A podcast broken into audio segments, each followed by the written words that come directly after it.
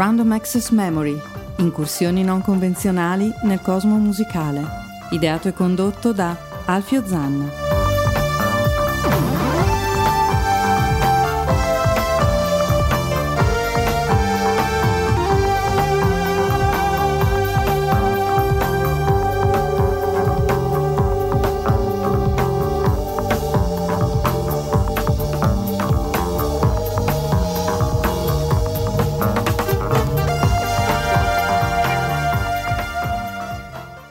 Ladies and Chesterfield, in diretta dagli studi di ADMR Rock Web Radio alle 17, 31, 26, 27, 28 secondi, benvenuti a una nuova puntata di Random Assex Memory. Un saluto da Alfio Zanna e alla sua destra l'imprescindibile Rosario Puma. Allora un saluto anche da parte mia, che oramai sono la spalla destra di Alfio Zanna anche, la, la, la ma- le, anche le mani destre e sinistre su quella specie di, di, di enorme macchinario console. luminescente, luminescente, con tanti bottoni luminosi. un po' di tosse, e d'altronde il morbo impazza, il pan ci manca, sul ponte Svento la bandiera bianca, ma noi, nonostante tutto, proseguiamo. Con questa puntata di Random Assex Memory dedicata in maniera un po' lasca a quello che io ho ehm, indicato come eh, il suono di Canterbury.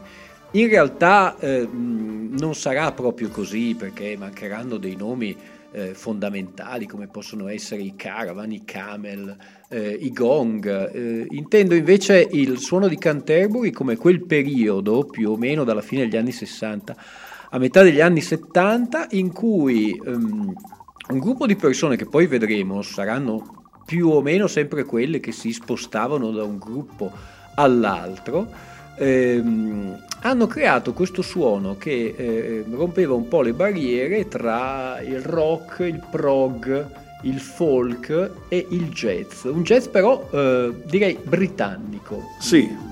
Non, non il solito, la solita influenza sui...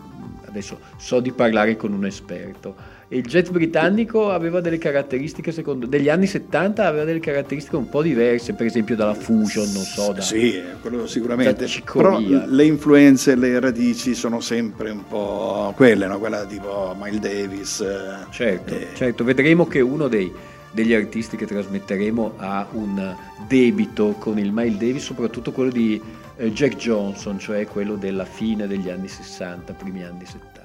Eh, Iniziamo subito però con appunto un, un gruppo che potrebbe in maniera un po' ampia rientrare appunto sotto il cappello della, del Canterbury Sound. Loro sono un gruppo formato tra l'altro da Steve Village che poi vedremo nei Gong, nella famosa Radio Gnome Invisible, e da Dave Stewart che non è da confondere con il Dave Stewart degli Eurythmics, è solo un'omonimia. Loro sono i Khan, sempre anche qui con la K come Laga Khan e non i Khan di eh, Colonia, cioè quelli di Irving Schmidt, eh, dal primo album abbastanza difficile da trovare, che però è stato intelligentemente rieditato dalla Esoteric Record, che sta facendo un bellissimo lavoro su tutte le produzioni un po' oscure della fine degli anni 60, primi anni 70, Space Shanty, il, il disco, noi andiamo a sentirci un, un brano che si chiama Mixed Up Man of the Mountain, un brano abbastanza lungo come tutti i brani che ci saranno ehm, oggi e questi sono i can dal disco Space Shanty.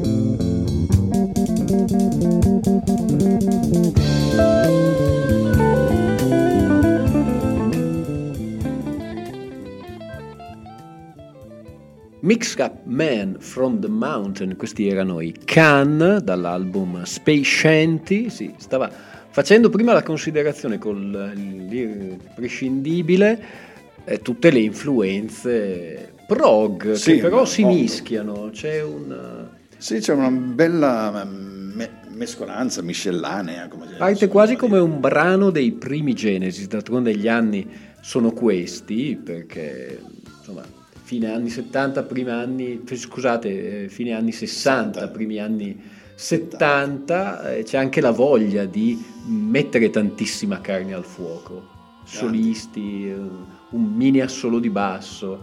Per questo gruppo che vedeva Steve Village alla chitarra, Steve Village che appunto avrà una eh, lunga militanza nei gong e poi anche come produttore. Oltretutto vorrei farvi presente, se la memoria non mi inganna, perché come tu sai bene caro Rosario, io ahimè vado solo a memoria, ha collaborato anche con gli Orb nel, negli anni 90, questo gruppo di... Eh, space techno insieme agli orbital c'era stata un, una riscoperta di queste cose un po' lisergiche e Steve Village penso che collaborò o addirittura produsse uno dei dischi insieme agli Orb. Eh, noi stiamo ascoltando questa puntata dedicata a questi suoni, mh, più che di Canterbury, questi suoni un po' mh, gezzati. Sì, tu me li hai definiti rock britannico. Jazz britannico. Jazz britannico. Sì, sì. Che... Una, una, secondo me c'è una sensibilità eh, che ci sarà per esempio anche, qui bisognerebbe sentire il maestro Scuffietti, se ci fosse un po' di interazione, ma ahimè eh, temo di, di no, ehm, la sensibilità eh, della musica europea eh, è differente e si capisce eh, immediatamente se ehm, un gruppo proviene o meno dall'Europa o dagli Stati Uniti. Tant'è che il prog americano, a parte alcune eh, eccezioni, quelli storici non ce ne sono. Cioè lì c'è il pomp rock, ma è una cosa differente, sì, gli Styx, europeo, i Kansas, così. E la sensibilità romantica, concertistica, anche con influenze classiche della musica europea è tipica della musica europea. Basta con le ciance, però visto che abbiamo parlato di jazz, di jazz europeo, non possiamo fare a meno di parlare di Jan Carr.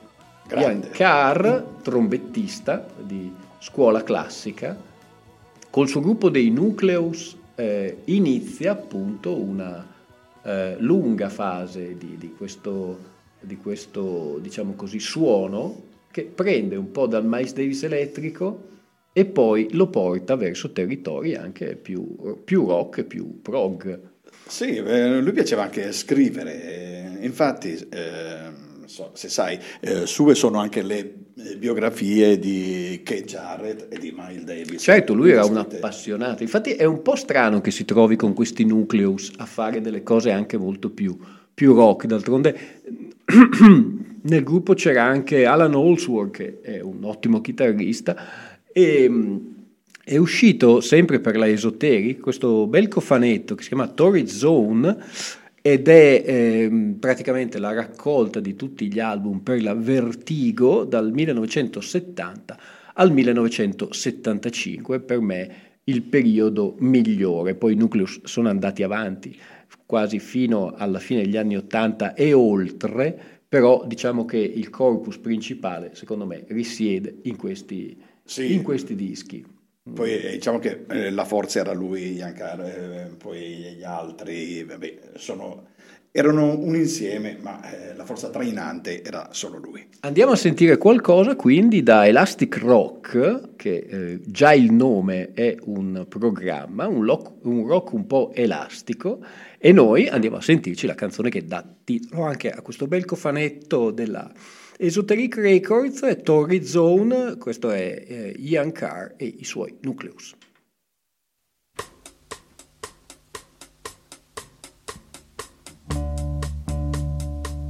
thank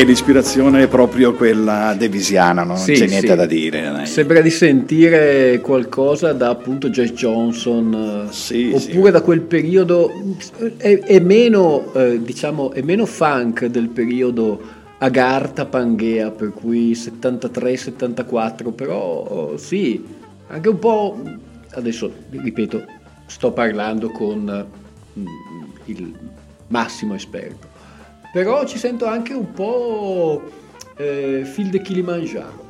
Sì, poi lui aveva questa grande voglia di, di incidere, di registrare, e tanto che non contento di aver registrato un sacco di dischi come trombettista, ne ha fatto anche alcuni come flicorno. Ah, So- è vero, Flugelhorn, sì, sì, esatto, sì, esatto. curiosità che insomma, sono andato a documentarmi un pochettino sapendo il genere che facevi oggi, mi- sono documentato un po'. Io vi consiglio di eh, andare comunque a riscoprire questi nucleus di Ian Carr, anche perché eh, la, la mole di lavoro è davvero ampia. La rivista Mojo ha ehm, indicato il terzo album, Bella Donna, come un album da riscoprire che giusto giusto l'anno scorso ha compiuto 50 anni.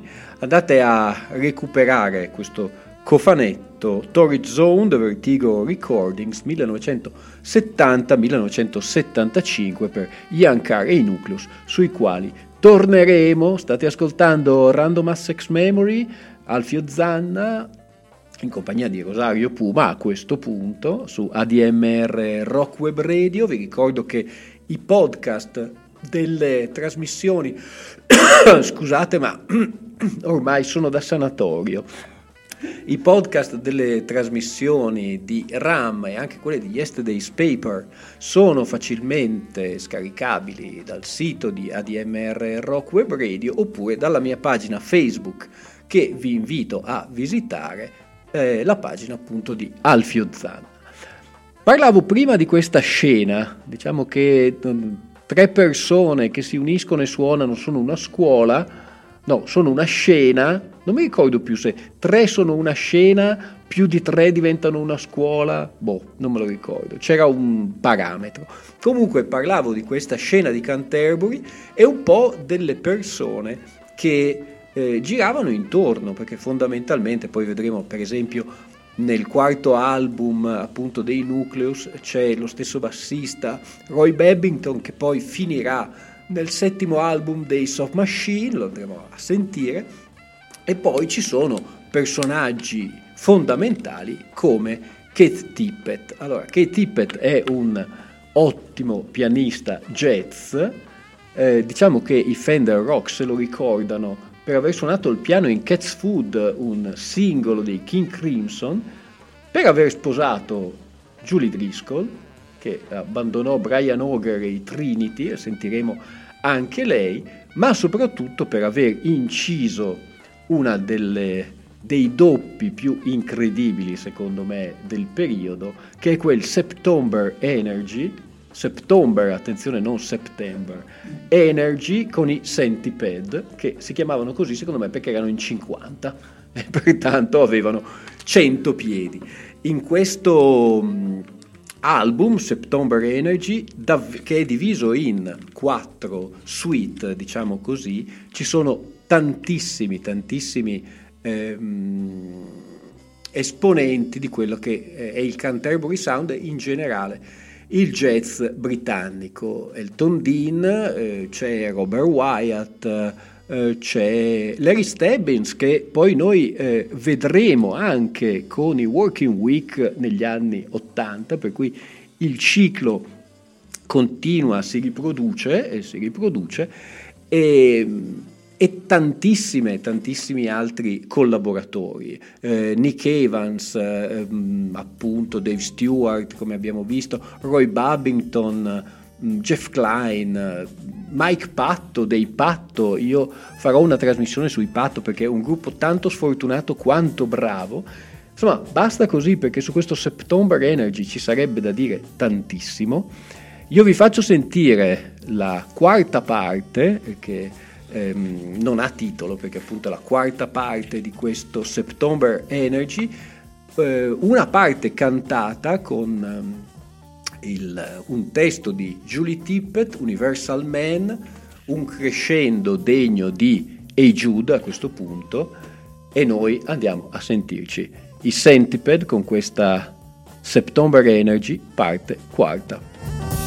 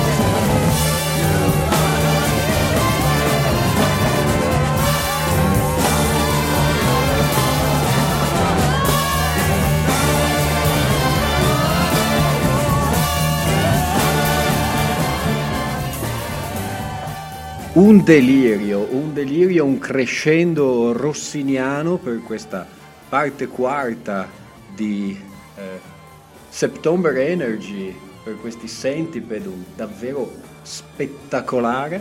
Se voi avete la fortuna di sentire il, il disco, allora il, i solisti ai fiati erano Elton Dean e Mark Sharig uh, alla cornetta, Mark Sharig che collaborerà anche con i King Crimson, per esempio in quel meraviglioso disco che è Island, e poi se avete l'orecchio particolarmente fino sentirete ben tre batteristi. Eh, Robert Wyatt è il batterista che si sente in tutti e due i canali, John Marshall a sinistra e Tony Fennell alla destra. Caro il mio Rosario. a me piaceva tantissimo il solo di sax alto. È, è, davvero da delirio. Eh, che nel prog italiano eh, c'era un po' Gensenese che eh, molto simile al genere. Voglio fare presente che in sottofondo lo sentiamo, quest, questo coi fiati in controtempo, vanno avanti per altri 5 minuti, purtroppo la mia trasmissione non dura più di un'ora e bisogna farsene una ragione, per questo September Energy Kit Tipped Centipede prodotto da Robert Fripp. Noi vedremo che il furbone del Dorset, Robert Fripp, sarà una presenza costante in tantissime di queste produzioni. Ehm, parlavamo appunto della, eh, dei musicisti che erano in, questa, in questo ensemble dei Centipede, tanti provenivano anche dai King, o meglio, non provenivano, avevano orbitato nella, nell'ambito dei King Crimson. D'altronde, come diceva uno dei collaboratori, Adrian Biliou, di Robert Fripp, Robert Fripp a un certo punto cambiava musica, o i musicisti cambiavano musica con lui o lui cambiava i musicisti, fondamentalmente era questo. Noi proprio eh, dai King Crimson e da un uh, meraviglioso brano che si trova nell'album Lizard, quello che io vi consiglio di avere in vinile perché ci sono delle miniature che chiaramente in CD vengono perse, andiamo a sentirci un brano che si chiama Circus, ma nel ripristinare il live corner, noi lo andiamo a sentire nella versione del 2017. Eh, io ho avuto la fortuna di eh, poter vedere i King Crimson in formazione, la formazione che vi dirò tra poco per, eh, nella Reggia di Venaria a Torino per il cinquantennale di In the Court of the Crimson King, un eh, gruppo eh, che è praticamente un doppio terzetto, anzi un doppio quartetto, Pat Mastellotto alla batteria, Mel Collins, Tony Levin al basso, un, ormai un sodale di Robert Fripp, Jeremy Stacy sempre alla batteria, tre batterie in questa formazione, Bill Reflin, poveretto, è scomparso recentemente alle tastiere, eh, Jack Kojeski, mm, un nome polacco impronunciabile alla voce, pensate era in una tribute band dei King Crimson, Robert Fripp e Gavin Harrison dei Porcupine Tree alla terza batteria e noi andiamo ad ascoltarci questo Circus live in Mexico 2017.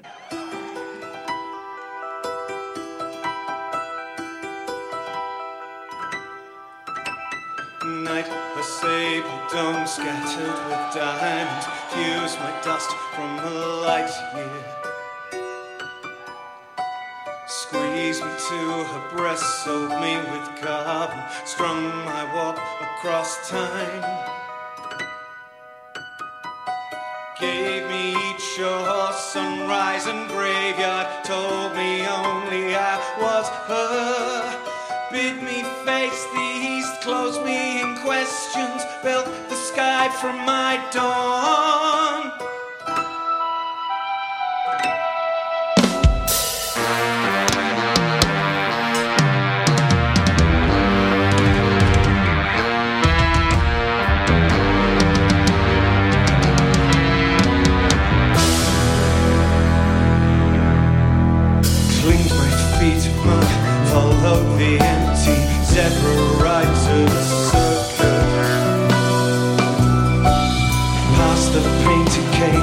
to the pay box glove which wrote on my tongue.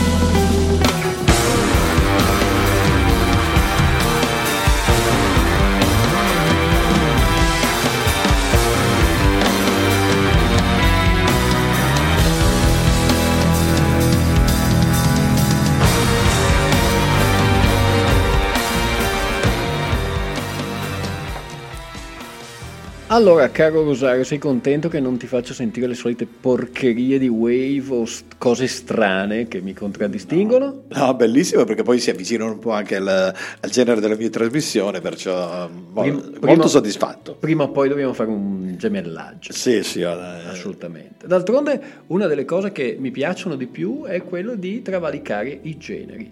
Per cui, come a uno possono piacere gli Stranglers, non si capisce perché non possono piacere Esatto. Hetfield and the North. ne abbiamo fatto una una volta di Cesaritone insieme e ne rifaremo un'altra. Ben volentieri, ben volentieri. Questi erano i King Crimson in formazione eh, doppio quartetto, la tournée del 1900 e ciao, figuriamoci, magari del 2017 live in Mexico per questa versione splendida di Circus che era comunque nel- nell'album Lizard o Lizard. Allora, Sai qui- cosa ho notato? Eh, Questo disco che io eh, inizialmente pensavo un pochino più scarne, invece no, l'ho trovate piene di armonie. Certo, Piene, certo. molto piene. Ma eh, oltretutto le registrazioni, poi sono quasi, quasi tutti stati rimasterizzati, ehm, forniscono ancora di più la, la- la profondità del suono. Certo.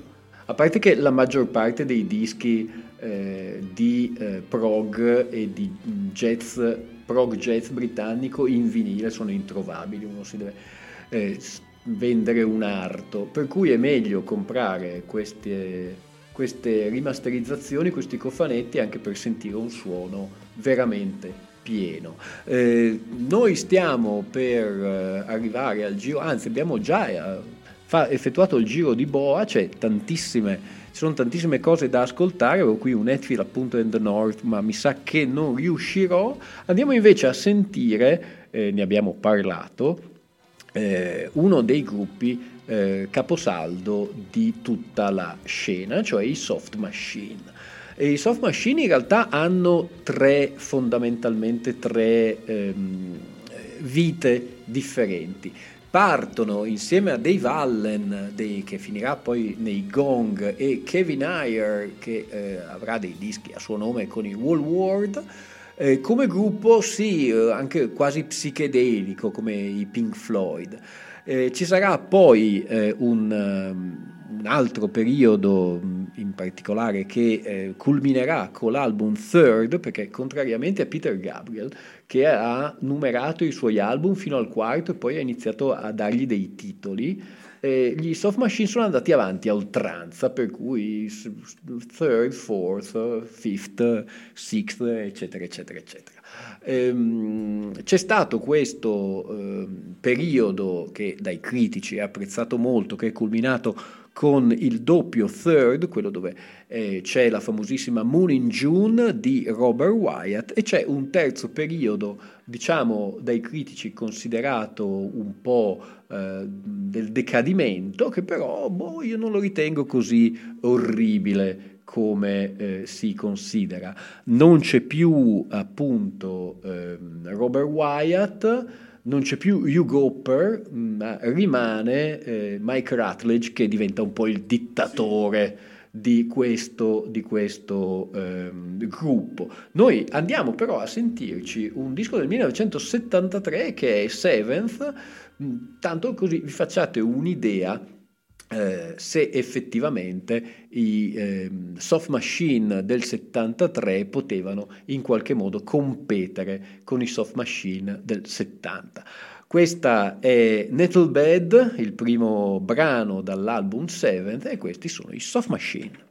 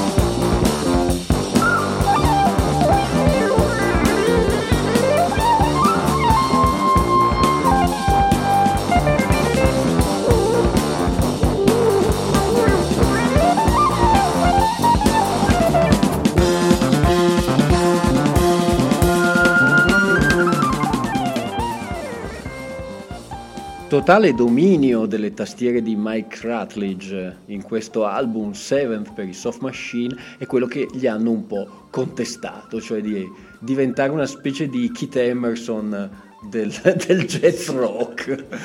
Ma posso chiedere quante volte si sono sciolti e riuniti i Soft Machine? Ah, migliaia, migliaia, tra l'altro con componenti che erano originali ma di versioni successive, per cui alla fine sono sempre originali. D'altronde tutti devono pagare il mutuo, per cui la gente, eh, anche perché il nome Soft Machine, chiaramente è un nome che eh, insomma, tirava un concerto con su scritto eh, stasera ci saranno i, t- i teen machine, no, i soft machine, anche se magari c'era eh, solamente il quarto bassista di metà degli anni 90. Vabbè, pazienza. Um, velocissimi perché io avevo tantissime cose da far sentire, mi sa che non riuscirò, farò un'altra puntata, forse se vi è piaciuta fatemelo sapere sulla mia pagina Facebook perché qui eh, si va un po' a, come si dice, fuori dalle solite... Eh, soliti confini anche non solo della radio ma anche miei personali anche se questo genere io l'ho scoperto tardi e mi è piaciuto molto per cui l'ho approfondito e partiamo subito con una, una, signora di cui abbiamo appunto parlato, Julie Driscoll, lei è la, stata la compagna o la moglie di Kate Thippett e prima era con i Trinity di Brian Auger. E proprio dal disco eh, di Brian Auger and Trinity noi andiamo a sentirci una cover famosissima, io me ne ricordo una versione fatta al Cubo di Bologna nel 1985 da Mark Almond, qui però ascoltiamo Julie, Driscoll con When I Was Young, sarebbe When I Was Young Man, ma lei lo canta alla, al femminile, inizia come Child in Time, anche questa è molto lunga, mi sa che dovrò sfumarla, comunque noi andiamo a sentircela. Questa è Julie Driscoll, i Trinity di Brian Auger, When I Was Young.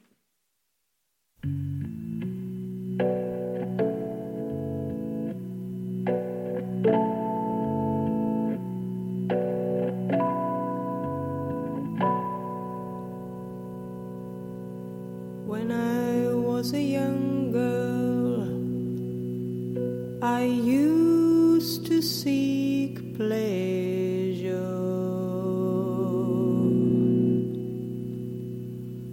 When I was a young girl,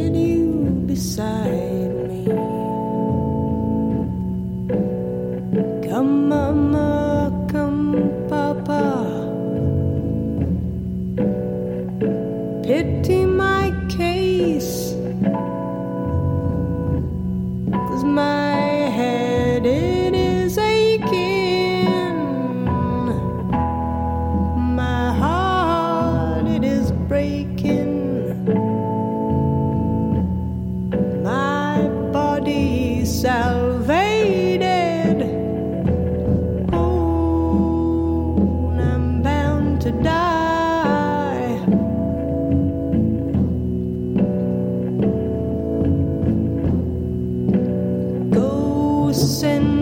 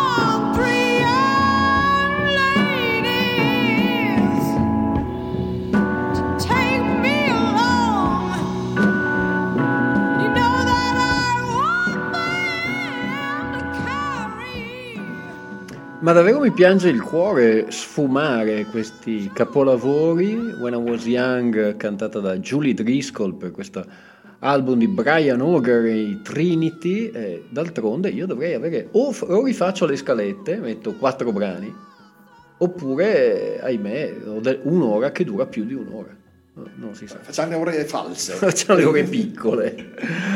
State ascoltando Random Assex Memory, eh, Alfio Zanna al microfono, vi ricordo, eh, non sono riuscito a trasmettere il promo perché la pubblicità è l'anima del commercio che parallelamente a questa trasmissione ogni tanto il venerdì potreste anche sentire Yesterday's Paper, una trasmissione che analizza artisti, musica e anche un po' cultura. ehm, attraverso la lente delle riviste musicali del passato, una decina di testate che vanno dal 1970 al 1989, gli anni più belli. Dopo di noi Bruno Bertolino ci delizierà con la sua Black, Brown and White e in particolare una puntata dedicata a Stella Cheers. Non so, io ho cercato di tenerlo a mente, ma non ce la faccio. Nemmeno io so che eh, fa un genere che si chiama Mbira, come Mbuto, solo che è Mbira. Noi ascolteremo con grande, grande, grande attenzione Bruno Bertolino, la sua Black, Brown and White e eh, come avevo promesso sulla mia pagina Facebook, purtroppo recentemente è venuto a mancare Tony Hill, ai più di voi non vorrà dire nulla, ma lui era il chitarrista degli High Tide. High Tide che è stato un gruppo mh, abbastanza sconosciuto che però ha fatto un po' da tramite tra il prog e ehm, un certo sound un po' oscuro alla Black Sabbath il primo disco, Sea Shanties, vedete che eh, si eh, ripete un po' Space Shanty dei Can, Sea Shanty degli High Tide, eh, questo album era veramente raro, poi fortunatamente è stato ristampato più volte anche eh, dalla repertoire, c'era al, um, all'interno della formazione quel Simon House che poi vedremo nei, degli Hawkwind e anche nella tournée del 1979 di David Bowie, quella di stage, ma quante ne so, ma quante ne so, soprattutto memoria. Eh, perché si vede che non mi ricordo le cose più importanti e la mia testa si riempie di queste fregnacce. Comunque, torniamo a noi. Noi andiamo a sentirci in onore e in memoria di eh, Tony Hill, un grandissimo chitarrista, eh, l'ultima traccia Nowhere da questo brano Sea Shanties, copertina di eh, Paul Whitehead, addirittura prima che eh, diventasse famoso con quelle dei Genesis e questi sono gli High Tide.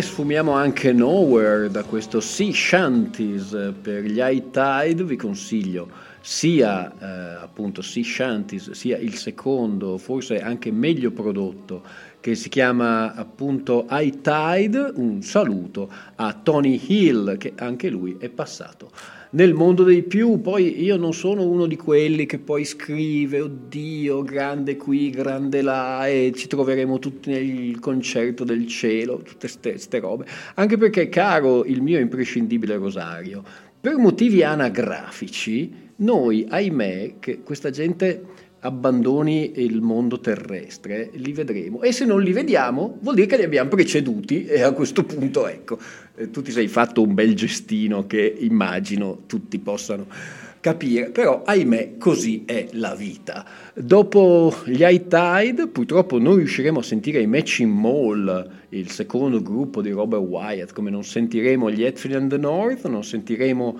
Nils Peter Molver o Kamasi Washington per tutta la versione più moderna del jazz, però andiamo e stronchiamo direttamente il pubblico con i Magma.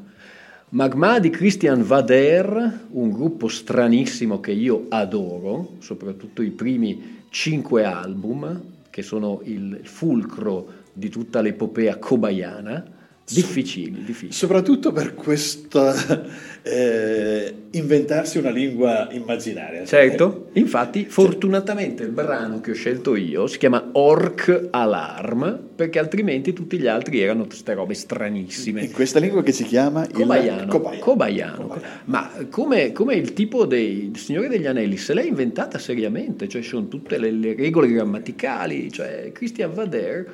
Ehm, cioè non era uno sprovveduto, era un bravissimo batterista. I Magma sono un gruppo anche qui numerosissimo che ha fatto più e più cose. Noi andiamo a sentirci per salutarci dall'album Contarzox. Spero di averlo detto bene, un, un concept appunto diviso in due parti su eh, il popolo di, adesso ve lo dico subito, eh, Zeul Words, uh, The People of Hork e sembra Orc, vengo da Mork. no, era al contrario, sono Mork, no, vengo, vengo da Orc. Noi, ecco, abbiamo buttato tutto in vacca e la puntata era seria per jazzisti e invece che al solito è andata in vacca, pazienza. Noi andiamo a sentirci direttamente da questo Contarzox del 1974, il brano Orc Alarm. Alfio Zanna vi saluta, vi dà un appuntamento alle prossime trasmissioni o di Random Access Memory o di Yesterday's Paper. Mi raccomando, seguitele, seguite ADMR Rock Web Radio e anche la mia pagina Facebook. Io te la butto lì. Ne facciamo un seguito? Se avete fegato, ne facciamo un seguito. Un saluto da Alfio Zanna.